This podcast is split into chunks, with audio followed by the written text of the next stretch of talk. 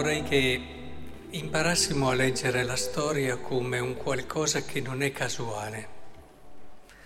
Nulla accade a caso nella nostra vita, nulla.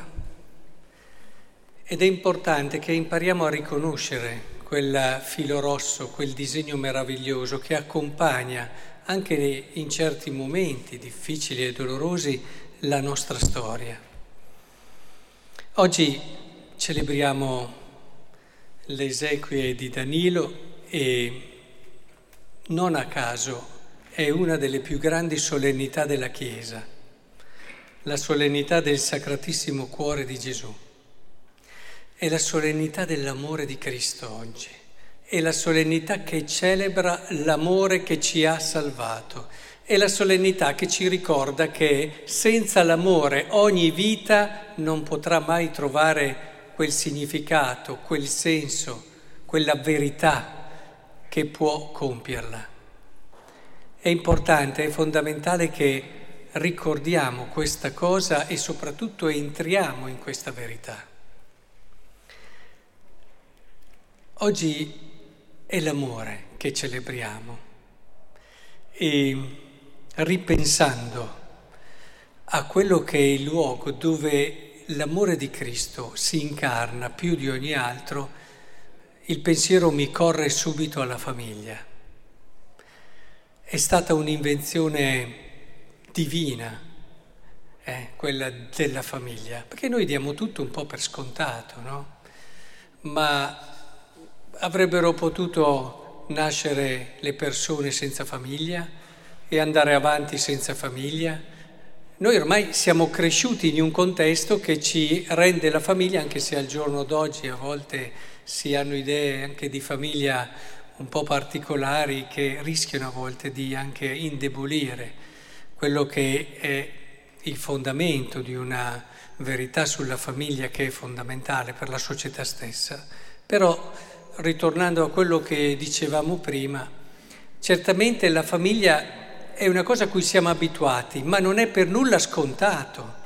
È Dio che ha voluto la famiglia, è Dio che ha voluto quella rete di relazioni meravigliosa, stupende, che ci parlano di Lui, ci parlano del suo cuore, ci parlano dell'amore non in un modo teorico e astratto, ma nella carne, nella carne. La famiglia nasce dall'amore, dall'incontro, dal dono reciproco di due persone. E questo fecondo amore eh, genera quei figli che rendono il luogo della famiglia eh, quel luogo caldo dove una persona ritrova il senso di sé, un genitore nei suoi figli si ritrova, si ritrova e guarda in avanti e trova un compimento e un senso della sua vita.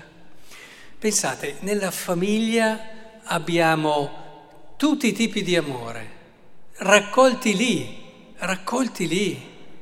Nella famiglia abbiamo, come dicevo, l'amore fecondo di due sposi che scelgono di affidare la loro vita l'uno all'altro, alla libertà dell'altro, con un atto di fiducia meraviglioso che ci richiama la fiducia che Dio ha avuto nell'uomo, al di là di tutto, sapeva della sua fragilità, sapeva dei suoi limiti, ma Dio ha creduto nell'uomo e più che mai sulla croce ci ribadisce io ho fiducia in te ed è per questo che non scendo dalla croce, perché so che tu con i frutti della mia salvezza potrai portare questo mondo ad un suo culmine, a una sua pienezza. E quindi è proprio in questo dono degli sposi che sperimentiamo una dimensione bellissima dell'amore. Ma poi pensate alla fecondità dell'amore. L'amore è fecondo e la famiglia ce lo dice, ce lo fa toccare con mano. L'amore non si chiude mai nel, all'interno delle persone che si donano l'una all'altra. Quando è vero è fecondo, si diffonde intorno a chi ama.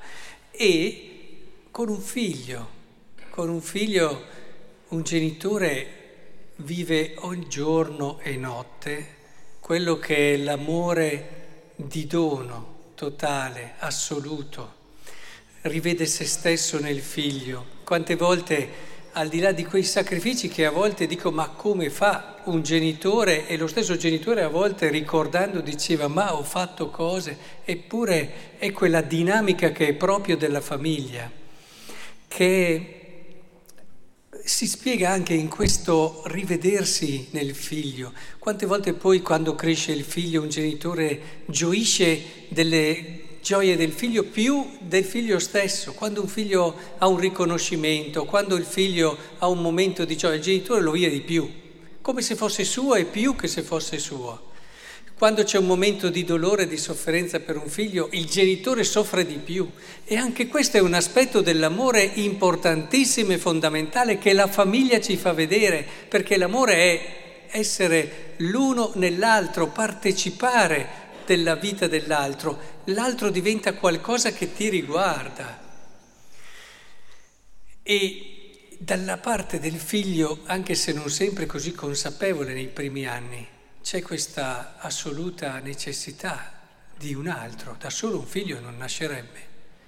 E anche la famiglia ci fa capire che noi, da soli, non possiamo vivere. Eh, pensate a un figlio lasciato senza qualcuno che si prende cura di lui, non potrebbe sopravvivere. E questa è la verità bellissima. Noi siamo qui e a volte non ci pensiamo perché ci sono stati tanti altri prima di noi.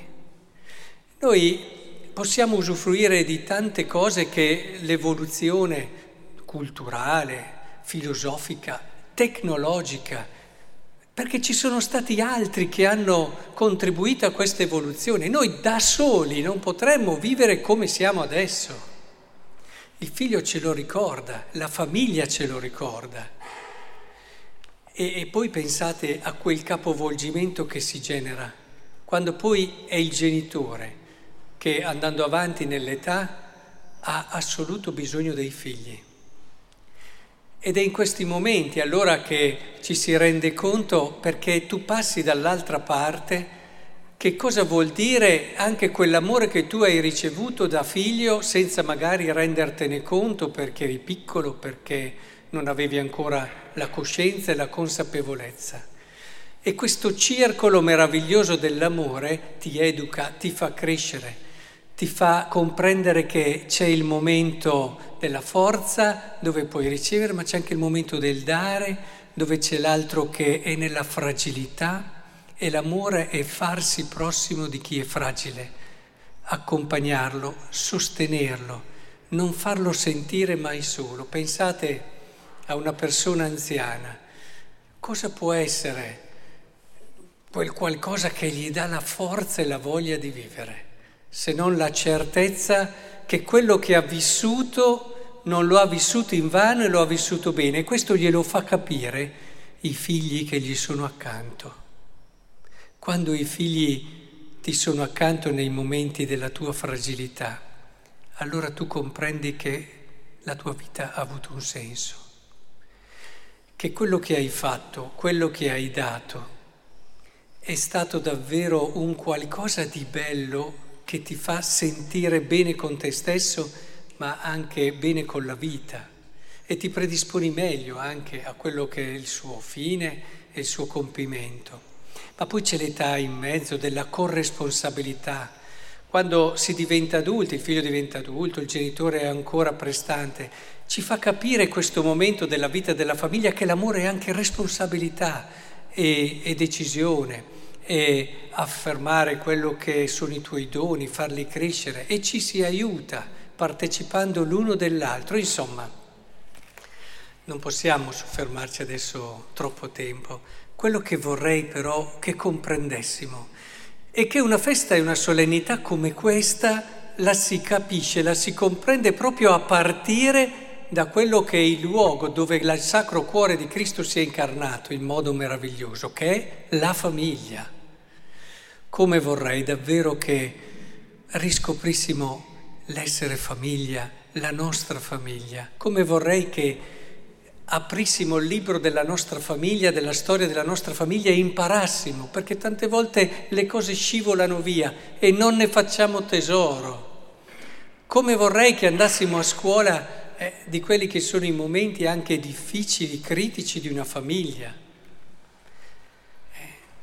mi raccomando, siamo sempre vicini alle persone che ci hanno aiutato come i nostri genitori.